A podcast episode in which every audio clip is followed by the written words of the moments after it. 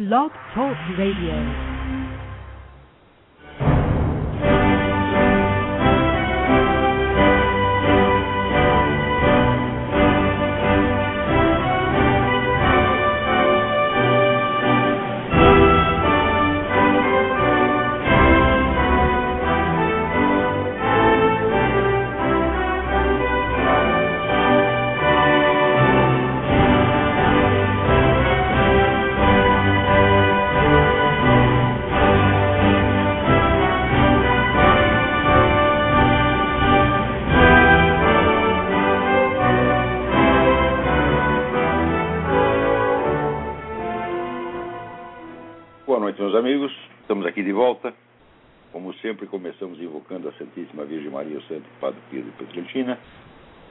Roguem a Deus que nenhuma injustiça se cometa neste programa.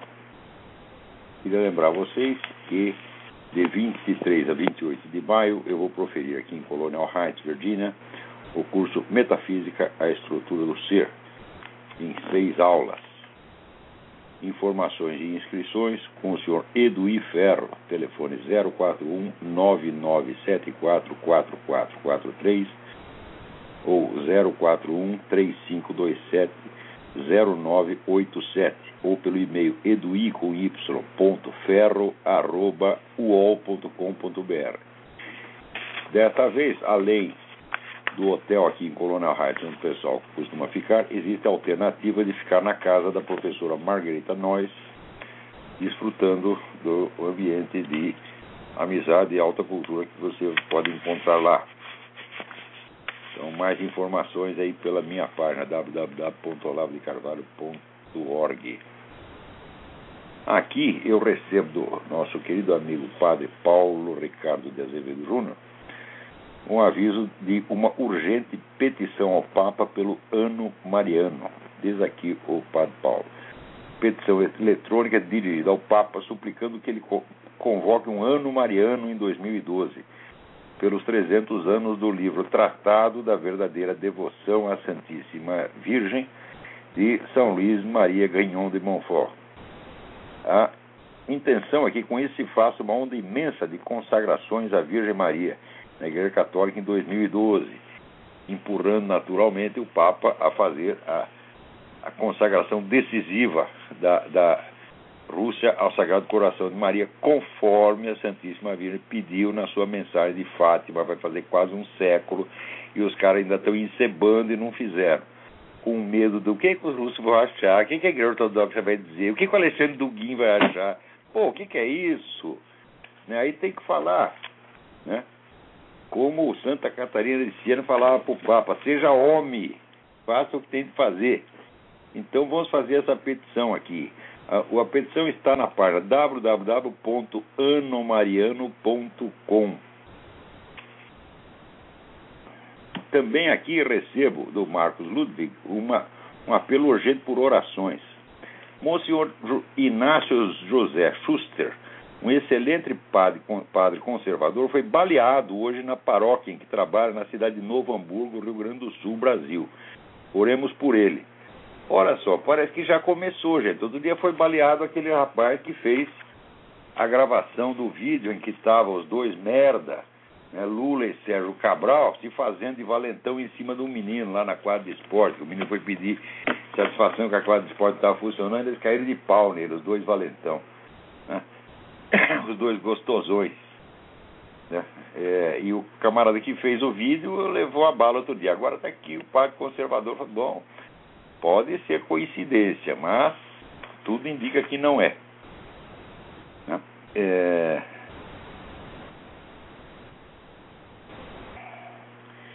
Vamos lá. Aqui também essa semana aconteceu um episódio muito interessante, que é que um cidadão aí escreveu lá para a Wikipédia informando a eles: olha, esse tal de Olavo Carvalho não é filósofo, coisa nenhuma. No Brasil ninguém conhece ele. No Brasil ele é conhecido apenas como autor de uns artigos de merda que ele publica no, no, na mídia, né?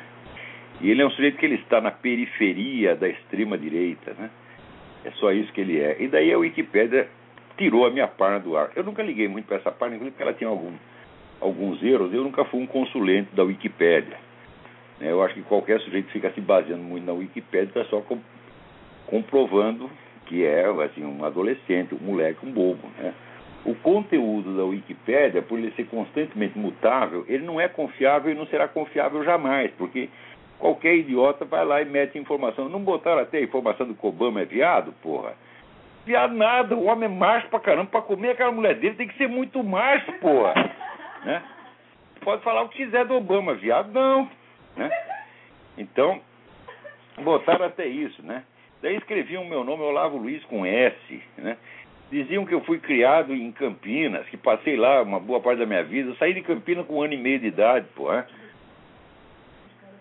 E que eu tinha dois filhos, um de cada casamento. Eu tenho oito filhos, pô. Né? Até onde eu contei era oito. Né? então, e agora eu tô com nove netos, pô. Um negócio absurdo. Né? Se não fosse eu, minha família acabava. Eu que comecei tudo de novo, pô. Né? Vocês pensaram que ia se livrar dos Carvalho? Nada. Agora, daí o que estamos fazendo? Tá, é, tá me dando um trabalho porque eu estou juntando aí esse material. E material que nós já usamos para a nossa petição à imigração, pela qual eu recebi o visto como um estrangeiro de Extraordinary Abilities, né? E é um, um visto dado para escritores, filósofos, cientistas, gente de, que tem uma, uma, uma obra, que tem um prestígio. Então, você chega aqui, o governo pode te dar isso aí. Se você apresentar o seu currículo com todas as provas, quer dizer, juntamos 4 mil páginas de documento. Agora, dessas 4 mil páginas de documento, nós estamos lá selecionando o que foram referências feitas na mídia, referências feitas na televisão, é, cartas de recomendação que eu recebi, todas de intelectuais ilustres do Brasil, Jorge Amado, Carlos Heitor Coni, Herberto Salles, Josué Monteiro. Né? Então, vou dizer para a Wikipédia o seguinte: olha, vocês levaram a sério a opinião. Né? Qual é o conceito que o Olavo tem no Brasil? Tem aí o conceito desse rapaz que nem assina o nome, um anônimo, um Zé Mané. Né? E aqui está a opinião dos grandes intelectuais brasileiros. Né? Esse moleque diz aí que o Olavo não é nada, que ninguém conhece ele. Tá, tá aqui os camaradas que conhecem ele né? e que dão a, a referência correta. Vamos ver qual a opinião que vocês vão levar a sério, né?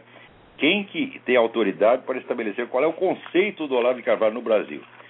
Esse seu João Ninguém, ou então os grandes intelectuais brasileiros. Vocês escolhem o que vocês vão acreditar. Se decidir acreditar no rapaz, também pouco importa. A Wikipedia é uma merda mesmo. Né? Mas, de qualquer modo, é obrigatório corrigir para não deixar as pessoas enganar o leitor. Se fosse a respeito de um outro personagem, eu também reclamaria da mesma maneira. Né? E.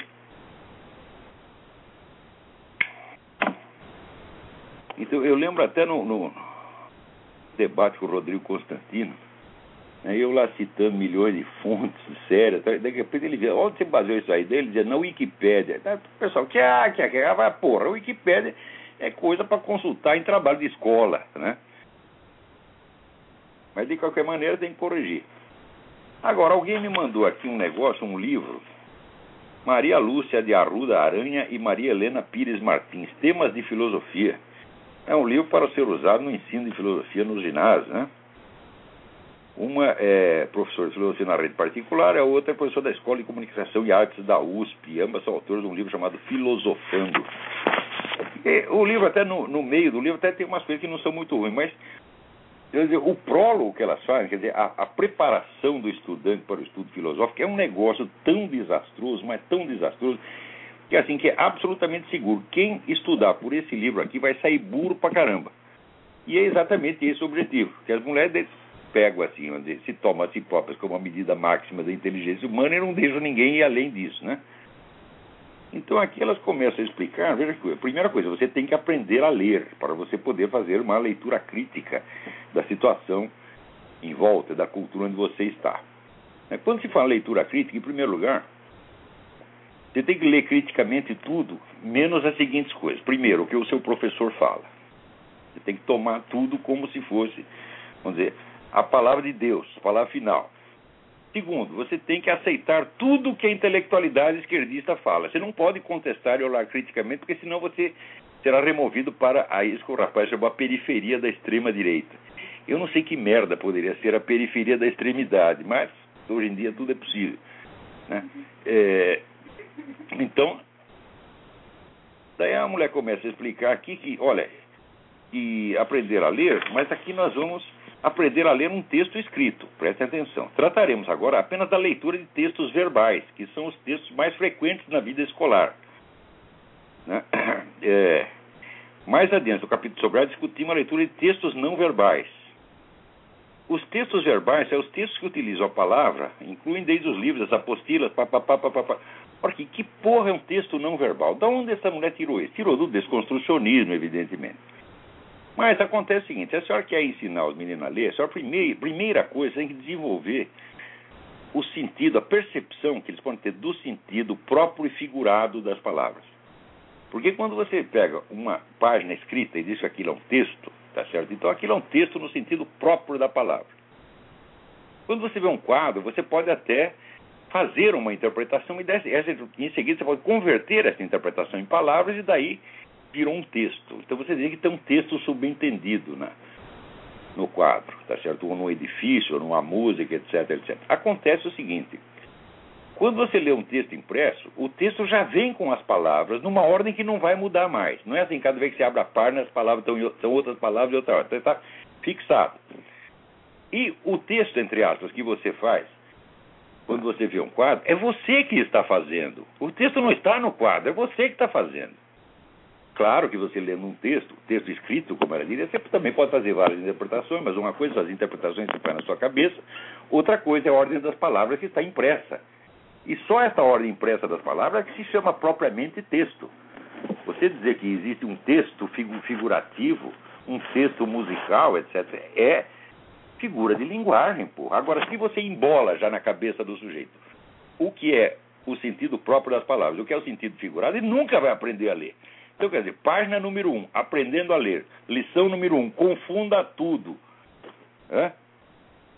Não consiga perceber a diferença entre um texto impresso com palavras definitivas e dizer, as palavras que casualmente podem ocorrer na sua cabeça quando você vê um quadro. Ademais, tem o seguinte: a interpretação, o entendimento que você tem de um quadro, de uma música, de um edifício, não é diretamente verbal. Você pode pensar em formas figurativas em gestos, né? até em intenções não expressas. E depois é que você converte isso num texto se conseguir. Quer dizer, se você for um grande crítico de arte, você é um John Ruskin, né? é, é um Alois Riegel, então você vê o texto, aquilo te evoca milhões de imagens, milhões de sentimentos, milhões de experiências, e daí você magicamente converte aquilo num texto. E daí você fez o seu texto. Mas note bem, entra um quadro, você pega aqui um quadro de Botticelli, tem aqui o Botticelli, e está aqui a interpretação que o Alois Riegel fez. A interpretação é um texto, o quadro não é absolutamente um texto. Hã? Ademais, tem o seguinte: quando você lê um texto, as palavras que estão lá têm uma forma fixa e não vai mudar. Se alguém mudar o texto, é uma mutilação. Agora, um quadro, minha senhora, tem milhões de interpretações possíveis. E, portanto, ele contém implicitamente milhões de textos possíveis, conforme as várias cabeças que vejam aqui. Se não, agora, se é para bagunçar sentido próprio e sentido figurado, e ainda dizer que está ensinando a ler, ora porra, então quer dizer que todas as palavras. Né, como é que você faz um, uma figura de linguagem? Você pega, tem aqui a palavra no seu sentido próprio, você converte essa palavra do específico no genérico. E daí começa a chamar por aquela palavra tudo que está no mesmo gênero. Né? De modo direto ou aproximativo. Ora, então você quer o seguinte: então, por exemplo, tem a palavra cu. Todo mundo sabe que é a palavra cu. Então, vai dizer, se existe o texto escrito e o texto não escrito, tá certo? E também pode ser o cu anal e o cu não anal. Por exemplo, pode ter um cu oral no meio da sua cabeça e dois cus olfativos e mais dois cus auditivos. Né? Soma tudo, a senhora fica com seis cus, não é vantagem? Para falar isso que a senhora está falando aqui, não basta um cu, precisa muitos. Quer dizer, que gozação sinistra é esta? Né? Agora, acontece o seguinte: coisas como o desconstrucionismo, nos Estados Unidos e na Europa, o desconstrucionismo é uma escola entre outras 300, você está entendendo? Quer dizer, é uma variação específica. Então você pode ler aquilo, presta atenção, discute, etc, etc. Mas no Brasil não. Essas coisas chegam e viram dogmas, são adotadas não só por todas as universidades, mas pelo ensino secundário, como se fosse a coisa definitiva, meu Deus do céu. Quer dizer, ainda dizem que isso é ensinar o pensamento crítico. É, é pensamento crítico, mas você não pode criticar a palavra professor, a classe dos professores, a classe dos intelectuais esquerdistas, você não pode questionar a ciência contemporânea, você não pode criticar, vamos dizer, os dogmas do politicamente correto, que vem prontos da ONU. Em suma, que sociedade que a senhora quer que eles analisem criticamente? A senhora pode analisar criticamente, então, assim, a palavra da igreja, do pastor protestante, né, talvez da sua mãe, e pega essas pessoas, vamos dizer, que já são marginalizadas culturalmente, fala mal delas e diz que isso é examinar criticamente a sociedade. O exame crítico da sociedade, minha senhora, está proibido. Está proibido através de pessoas como a senhora mesma. Não é isso? E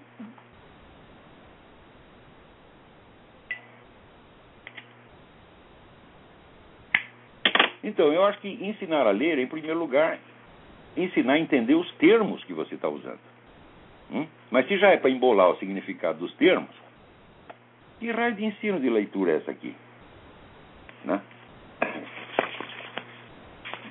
Daí vai ensinar o quê? O fichamento de textos. Olha, na USP, o fichamento de textos é um fetiche. Quer dizer, você pega um texto e daí você põe número 1, é o primeiro pedaço de vida, daí do número 1.1, daí 1.1.1, 1.1.1.1, depois 1.1.1.2, e você vai subdividindo o texto até o que, que você faz? Veja o, que, o resultado final da, da, das fichamento de texto. Vamos dizer, o texto é uma massa completa de palavras, que se subdivide em capítulos, que se subdivide em parágrafos, que se subdivide né, em frases, que se subdivide em palavras. Você vai fichando, fichando, fichando, e você vai reduzir o texto desde a sua forma integral até o palavra por palavra. Ora, mas que atividade intelectual magnífica! E eles veem isso como um fetiche, quer dizer, o fichamento de texto para ele é a prova do rigor. Né? Uma vez perguntaram para o Otto Maria Carpo, que foi o mais culto que já existiu no Brasil, perguntaram para o Otto Maria Carpo se ele fichava texto. Ele olhou para o sujeito com uma cara de desprezo e falou: Você sabe o que é educação europeia? Nunca fichei um texto da minha vida. Hã? Quer dizer, de texto é uma coisa de caipira, caipira. Não prova rigor nenhum. Só prova, vamos dizer, que você não tem memória.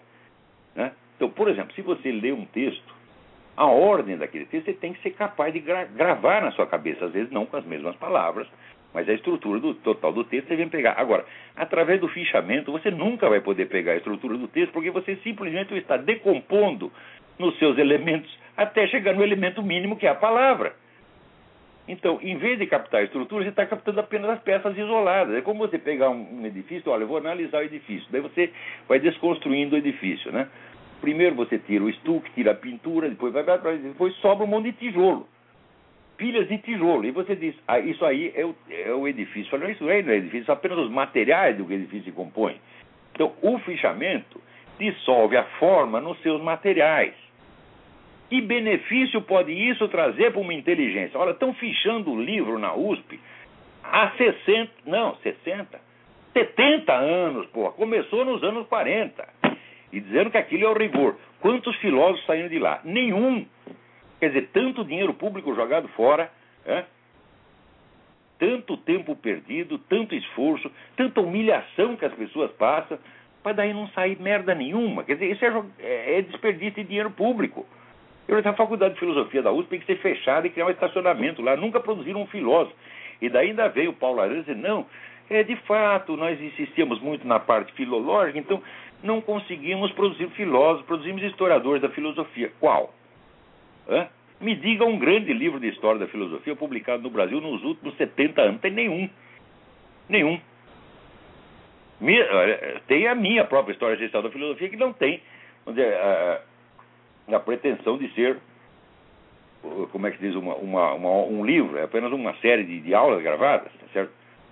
É, mas um grande livro de história da filosofia no Brasil, cadê? Qual? Eu cito aqui 900 obras magistrais de história da filosofia. Nunca se fez nada parecido com isso no Brasil. Diz que o Otto Maria Carpo queria fazer. se ele conseguisse fazer uma história da filosofia com os mesmos métodos que ele fez a história da literatura ocidental, seria uma maravilha. Mas acontece que o Otto Maria Carpo morreu e nada mais disse, nem lhe foi perguntado. E da USP, cadê? Com toda essa pleia de gente, eles não são capazes de fazer nenhuma obra coletiva. Você vê, quando decidiram fazer, não uma história geral da filosofia, que é demais para a cabecinha deles, mas o tal do dicionário crítico do pensamento da direita, juntaram 140 desses vagabundos e saiu aquela merda, em que todos os pensadores importantes da, da direita estão ausentes, porque eles nunca leram, eles não conhecem, eles não sabem. Né? Então, que capacidade tem essa gente para julgar o trabalho filosófico dos outros? Eu digo, lá não tem um único filósofo e não tem sequer um professor de filosofia. Veja, essas duas moças aqui, elas se apresentam não como filósofos, mas como professores de filosofia de Vocês não são isso. Um professor de filosofia tem que desenvolver no aluno tá o verdadeiro sentido né, crítico-analítico dos textos.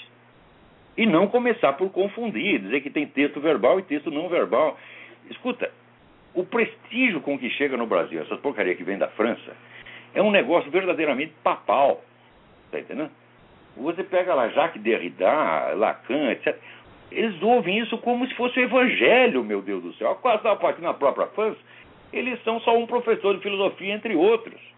É? E tem gente que faz a maior gozação da cara deles. O Jorge Gusdorff, perguntaram para ele, você leu Lacan? Ele disse, não, quando traduzir em francês eu vou ler. É? Então, quer dizer, as pessoas nos seus países de origem não são tão levadas a sério como no Brasil. Mas no, no Brasil tem uma autoridade total. E se você contesta, né? Nossa, pessoas ficam tão escandalizadas. Por assim, e se você contestar algo da ciência, da história da ciência? Uma vez eu escrevi uma coisa óbvia, que é a seguinte, a história de Isaac Newton é tudo mentira, tudo mentira, tudo falsificado. Hoje já está mais do que provado, existem centenas de livros sobre isso. Só que no Brasil não ouviram falar disso o escândalo que as pessoas têm. Ele falou mal de Newton! Ai, que coisa horrível! É assim que eles ficam, porra. Quer dizer, isso é pensamento crítico? Não. Isso aí é subserviência. Isso é devoção caipira. Hein? Isso é você ser, assim, um verdadeiro sacristão do culto, você está entendendo? É isso que vocês ensinam para as pessoas. E se algum aluno decidir contestar, né? Ah, eu vou fazer leitura crítica aqui do livro da professora Maria Lúcia de Arruda Aranha. A senhora gostaria? Não. Pois eu estou fazendo leitura crítica. Estou dizendo, a senhora começa aqui com um absurdo total.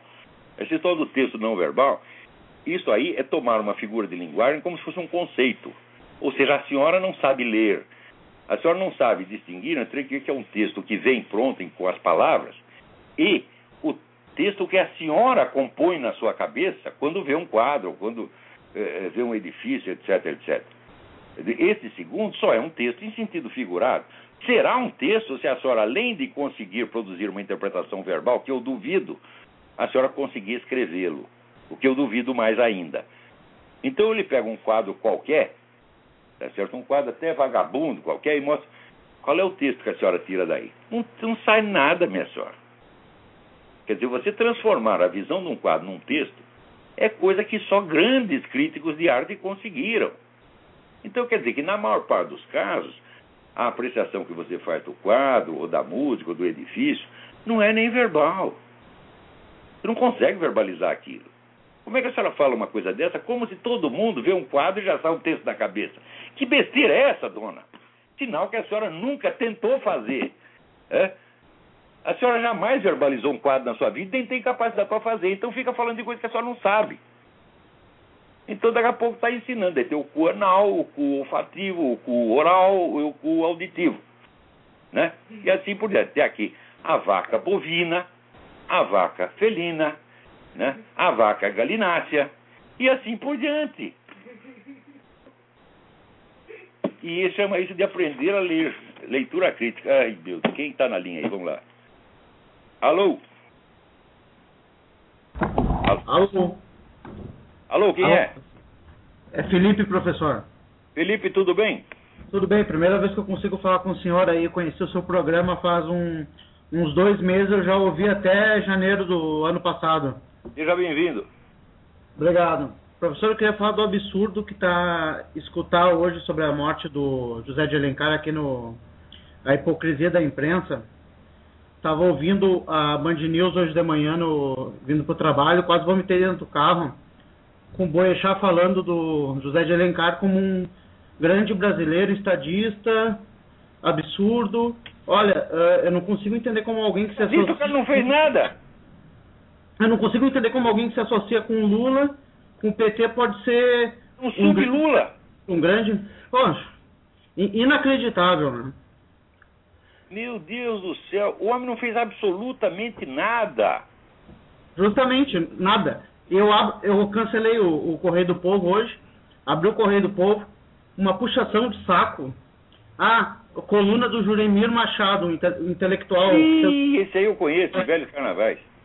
Aí, o que, que ele escreve? Ah, o Zé e o Lula, grandes visionários brasileiros. Pelo amor de Deus, né? Meu Deus do céu. O cara comprou. Olha, o Zé de Alencar é o sujeito a quem mais se aplica aquela frase do Stanislau Ponte Preta. Sua ausência preencheu uma lacuna.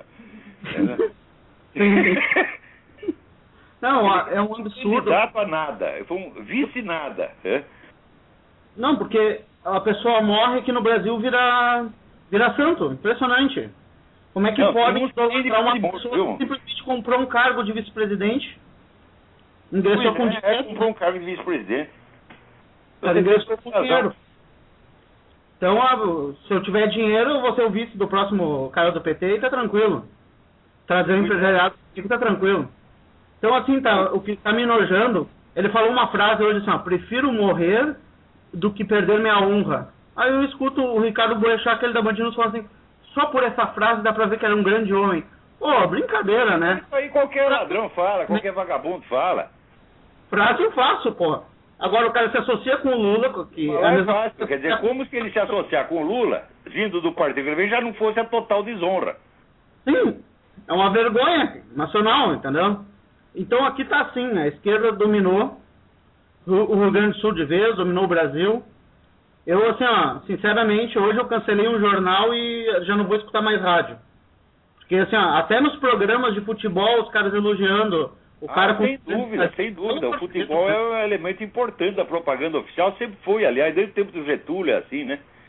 Olha, aqui nos Estados Unidos, nenhum presidente faz um treco desse. Quer dizer, ele vai lá num time de futebol para usar aquilo como elemento de propaganda. Se ele fizer isso, ele está desmoralizado automaticamente. Tem, o presidente tem que ter uma dignidade. Nem o Obama faz isso, puta merda.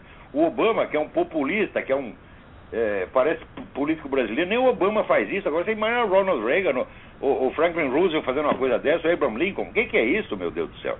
Ei, professor, olha só, quando o Obama disse que o Lula era o cara, ninguém aqui no Brasil interpretou corretamente a frase dele. O que ele quis dizer é o seguinte, para os outros, ele estava falando entre políticos, o que ele quis dizer é o seguinte, esse é o cara, um cara que consegue, por exemplo, ter 80% de popularidade no país e não fazer nada, esse é o cara. Entre os políticos, esse é o cara ideal, esse é o cara que realmente sabe. Agora você veja que o Lula não retribuiu a puxação de saco, ao contrário, nem foi lá no almoço com o Obama, né? Fez o Obama passar vergonha. Isso é é para o Obama aprender. Eu não vou ocupar o seu tempo, só tenho uma pergunta para fazer. Eu só falei esse negócio do de Alencar que me indignou um pouco. É, eu tenho uma pergunta para fazer. É o seguinte, eu não entendo como tantos intelectuais, tá, ou nem precisa de intelectuais assim, pessoas formadas, pessoas que eu considero inteligentes, que eu consigo conversar sobre um livro que eu leio ou sobre alguma outra coisa, uh, podem ser tão cegas quando uh, se relaciona com política. Eu tenho uma ah, prima. É um, negócio, é um negócio incrível. Eu tenho uma prima minha que votou na Dilma. Mas eles fazem isso por quê? Porque a é a covardia e o medo. Eles querem o apoio dos seus pares.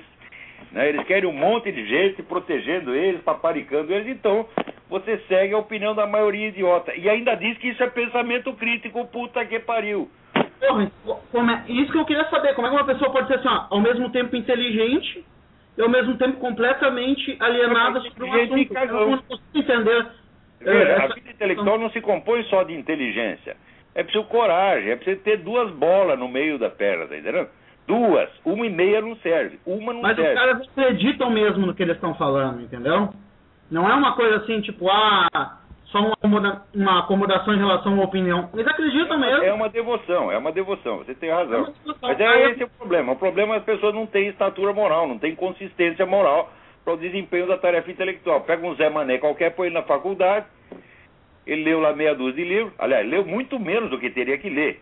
Esse pessoal é de uma incultura formidável. Eles parecem cultos em relação à média da população, mas quando você compara com intelectuais profissionais daqui da Europa, você vê que esses caras não são de nada, porra. Tanto que tem esse negócio, a USP, que é tido como a maior universidade brasileira, está lá em duocentésimo, trigésimo segundo lugar na escala das melhores universidades. Porque tem a Universidade da Tailândia, que é melhor, a Universidade da Austrália, que é melhor, a Universidade da Coreia do Sul, que é melhor, e o Brasil está lá embaixo. É isso, esse pessoal não tem categoria mesmo. Não leve a sério essa gente, não, pô. Então, obrigado pela sua colaboração.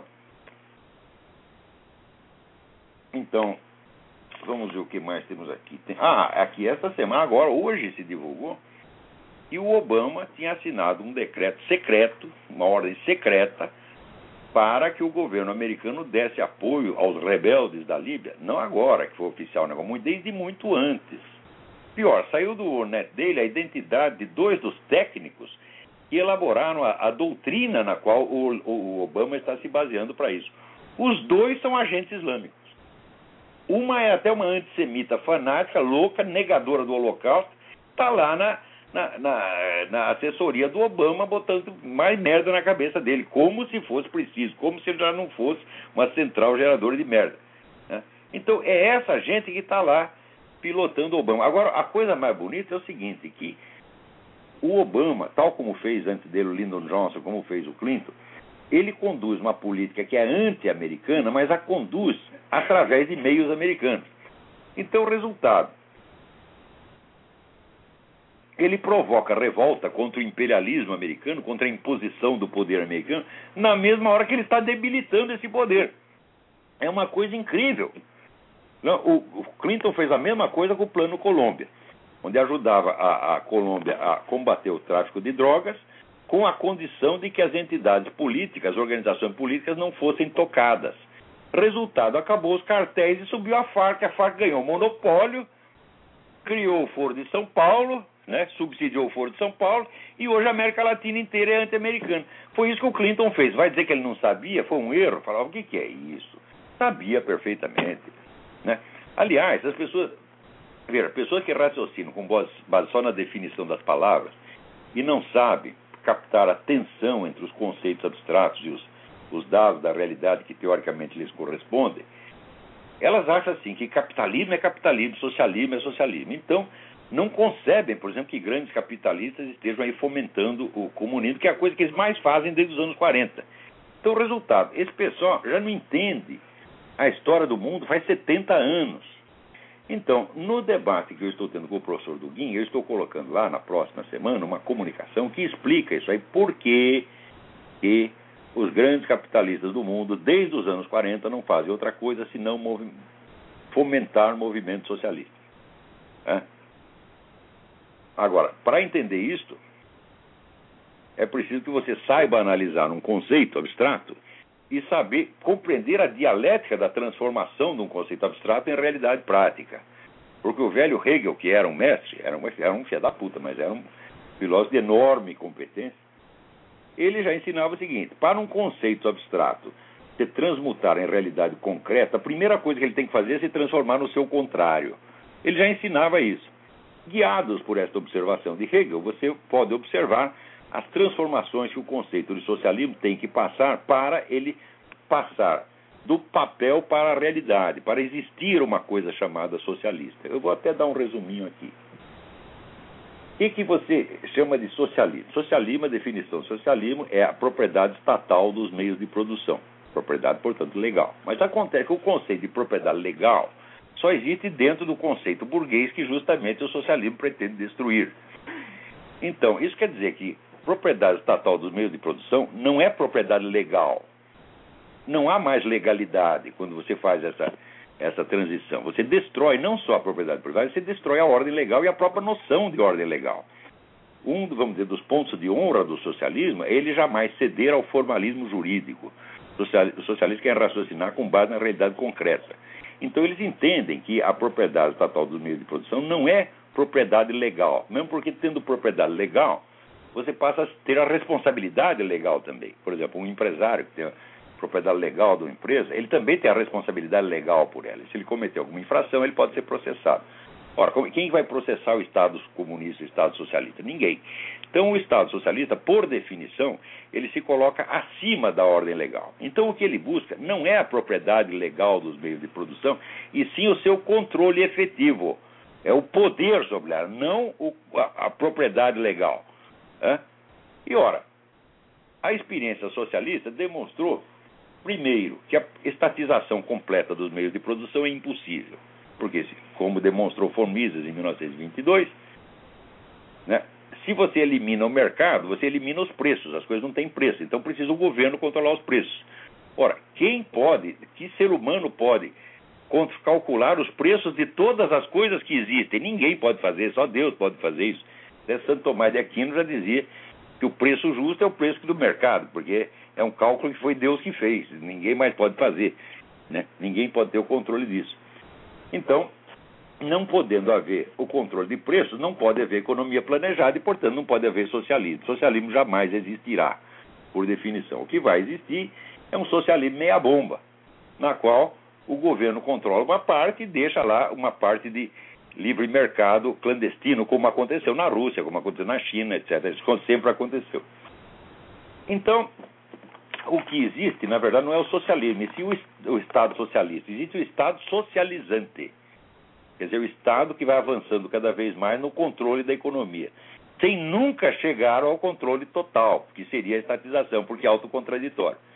Então, esqueçam o socialismo. Existe, não existe Estado socialista, existe Estado socializante. O Estado socializante é que ele vai controlando cada vez mais os meios de produção.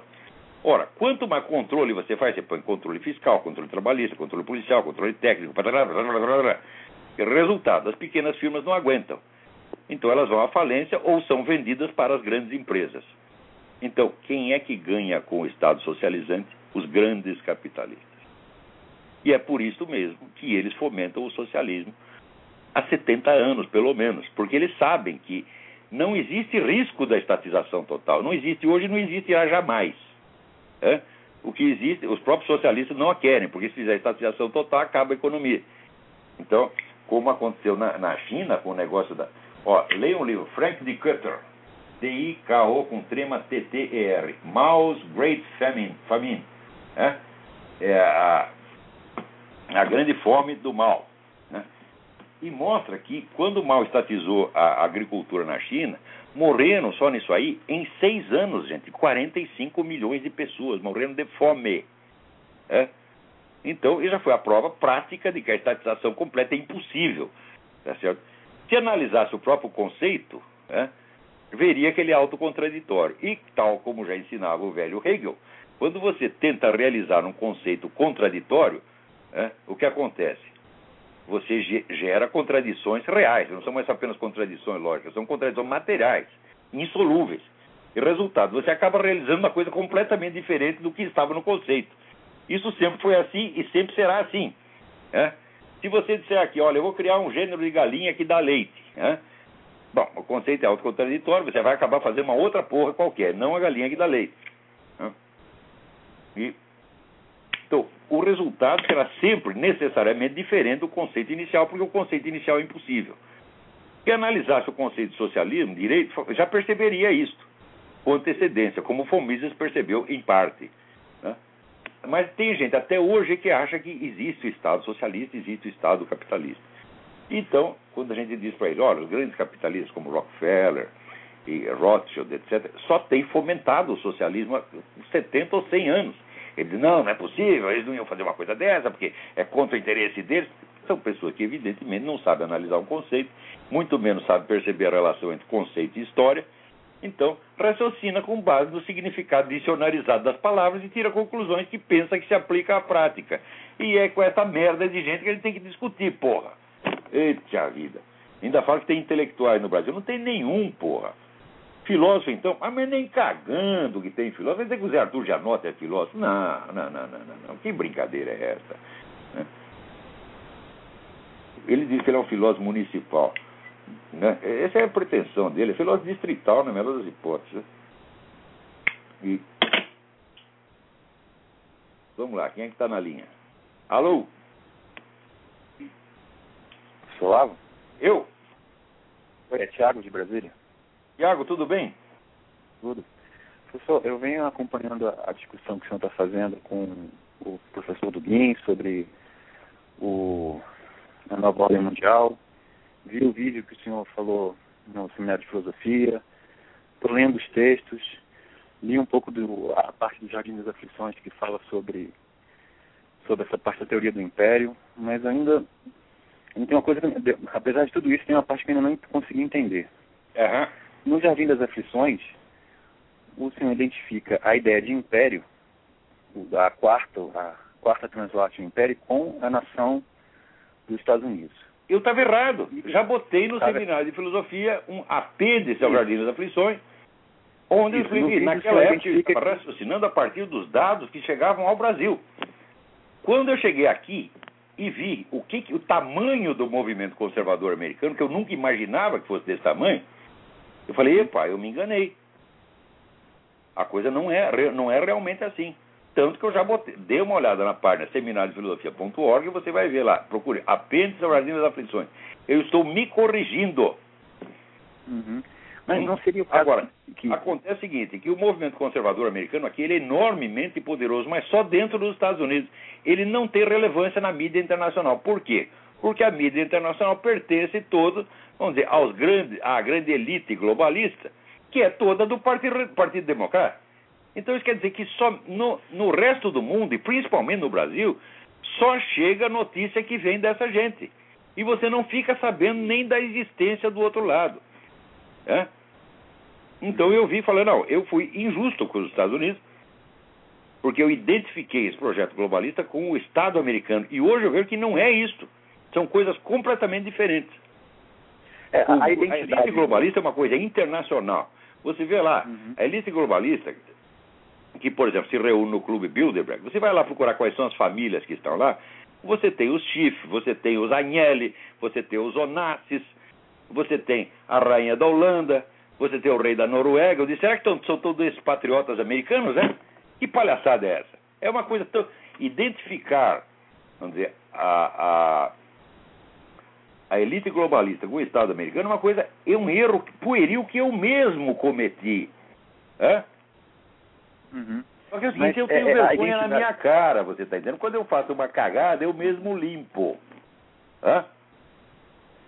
Mas a, a identidade das duas coisas também está tá distinta para mim. Uma coisa é os Estados Unidos, o interesse nacional, e outra coisa essa, essa, é, essa entidade.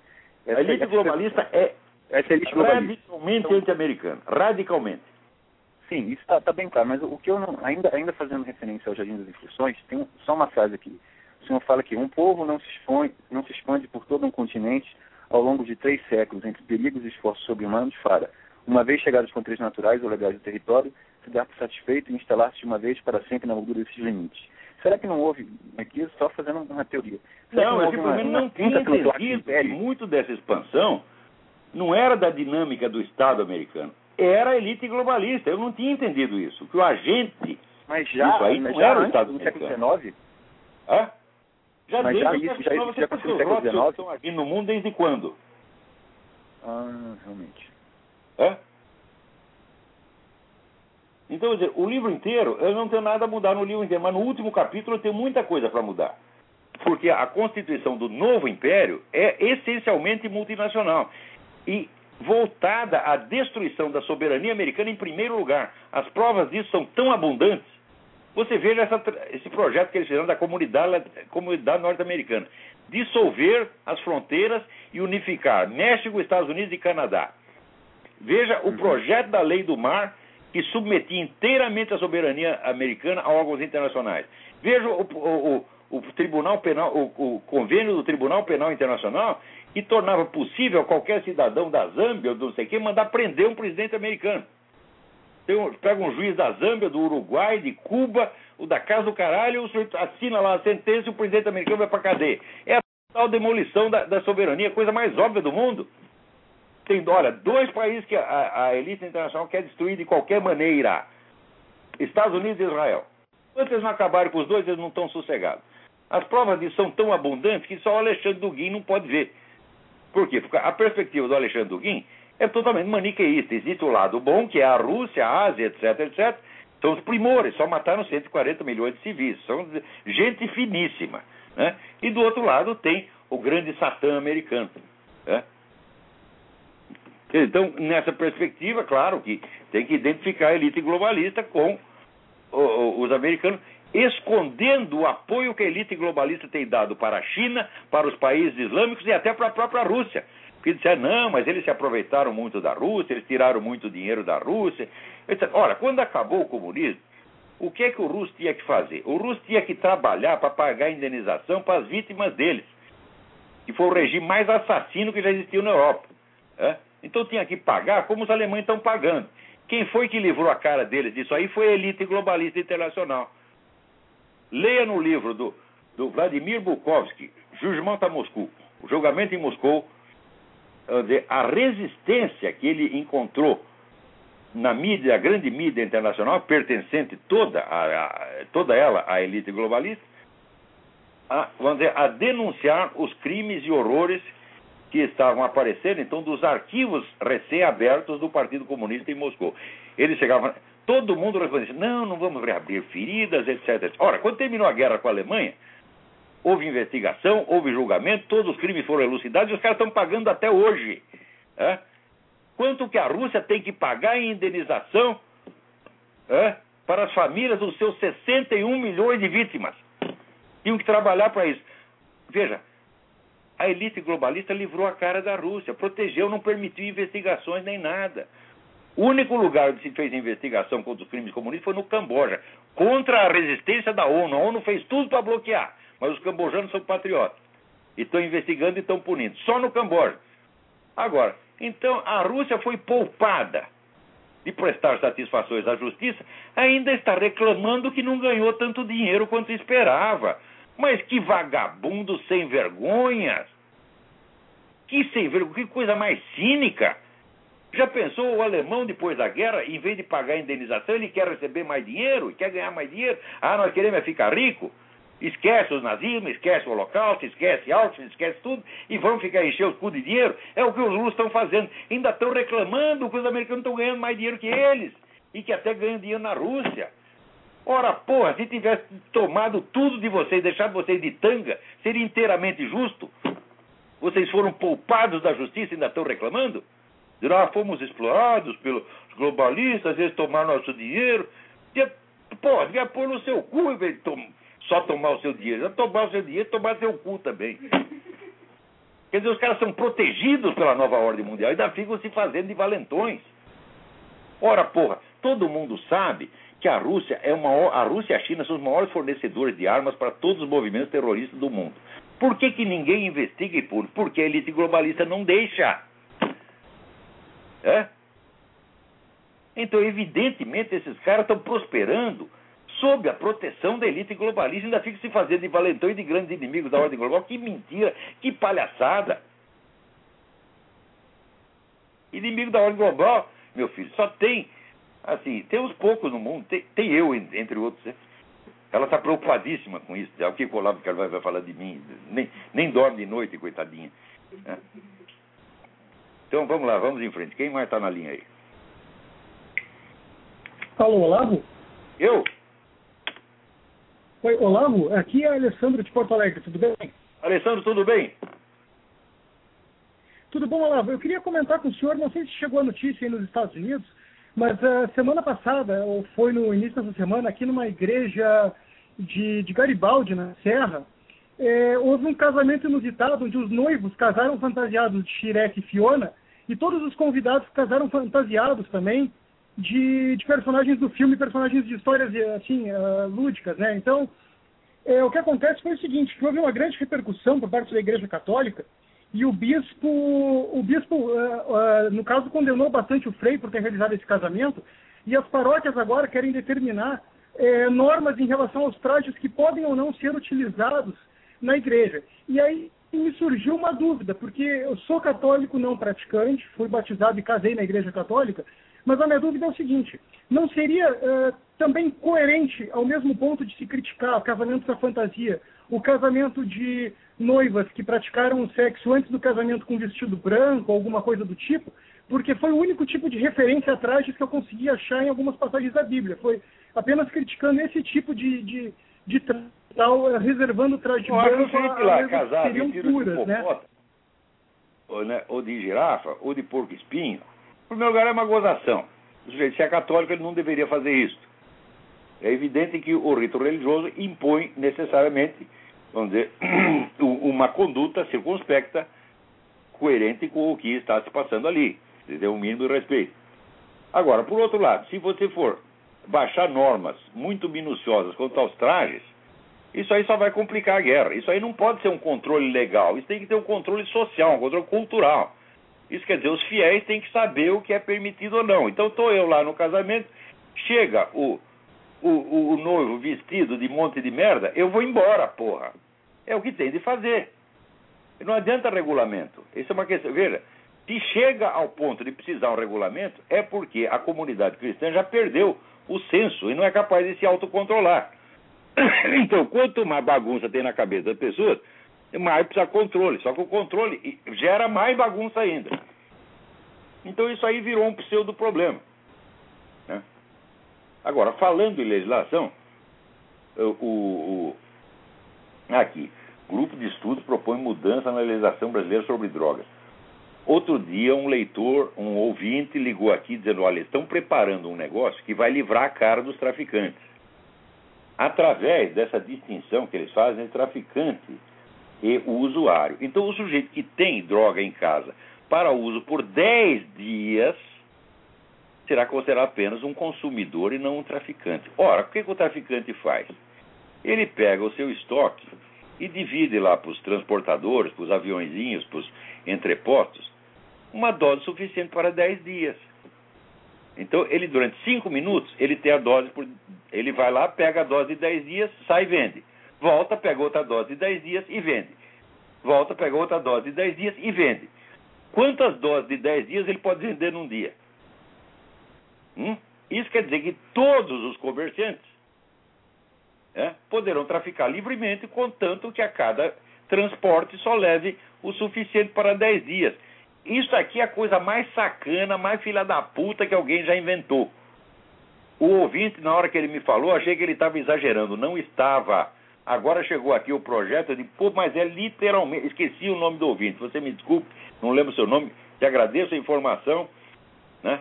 E vi que tudo o que você disse se confirmou. Quer dizer, ora, você tem aqui na rua, você tem lá o depósito. Você lá depósito, pega a dose de 10 dias, sai e vende. Depois volta pega outra. Qual é a dificuldade? É? Não tem dificuldade nenhuma. É uma coisa impressionante. Espera, tem mais alguém na linha aí. Fale rápido porque está acabando. É Ronaldo São Paulo. Ronaldo, tudo bem? Alô? Tudo bem. Professor, é, não sei se o senhor viu, o Donald Trump parece que aderiu ao movimento dos birthers, está exigindo que o Obama apresente a certidão de nascimento. Boa, bem, bem lembrado, é um... bem lembrado. Não só ele aderiu, como ele hoje mesmo, ele divulgou a sua certidão de nascimento original. Versão Exatamente. Integral. Olha, que é o que devia é, ter feito aquele que... do John McCain. Hã? É, exatamente. E, e dizem que é um, é um ensaio, é um ensaio para... Tá aqui meus documentos, e você quem é? O cara ia se atrapalhar Exatamente. todo, ia se melar, ia dizer tchau e benção, faz que vai cagar e se manda. Né? É isso que ele ia fazer. E a gente estaria livre, é, é um... Tá destruindo a economia americana, tá certo? Que está demolindo a soberania dos Estados Unidos e que está usando os Estados Unidos como um instrumento para sua própria destruição na Líbia. Depois de ter feito a mesma coisa uh, no Egito. Quer dizer, evidentemente que é, traidor. É, é, trabalha para os inimigos. É um... Exato. É? é um ensaio do Donald. É, dizem que é um ensaio do Donald Trump para ser um pré-candidato republicano. O senhor vê algum, algum é, efeito nisso ou não? Não costuma votar em quem não tem experiência legislativa. Como teve aquele Ross Perot. Ross Perot era um bilionário, trilionário Exato. e de muito prestígio, mas não votaram nele. Por quê? O cara não foi senador, não foi governador. Não é tradição. De maneira que eu não acredito muito na candidatura do Donald Trump. Mas mesmo que ele não seja candidato, o, ele fez um belo serviço com esse negócio do Obama. Hã? Exatamente. Só, só queria saber a opinião do senhor. Obrigado, professor. Muito bom. Eu estou aí com o Donald Trump. Ele está fazendo a coisa certa. Se ele vai ser candidato ou não, não sei. Se for, eu não acredito na viabilidade da candidatura dele. Mas, de qualquer modo, o, serviço está feito. Precisava uma pessoa de grande prestígio como ele aparecer e dizer a verdade dos fatos. Está aqui a minha certidão. Cadê a sua, seu vagabundo mentiroso? Porque não interessa onde o cara nasceu. Mesmo que ele tenha nascido, ele nasceu com o cu no obelisco de Washington, sentado no obelisco de Washington. Não interessa, você tem que apresentar seus documentos, porque todos os candidatos apresentam e você não tem nada de especial que possa dispensar você dessa obrigação. Então, ó, por hoje acabou, até a semana que vem, muito obrigado.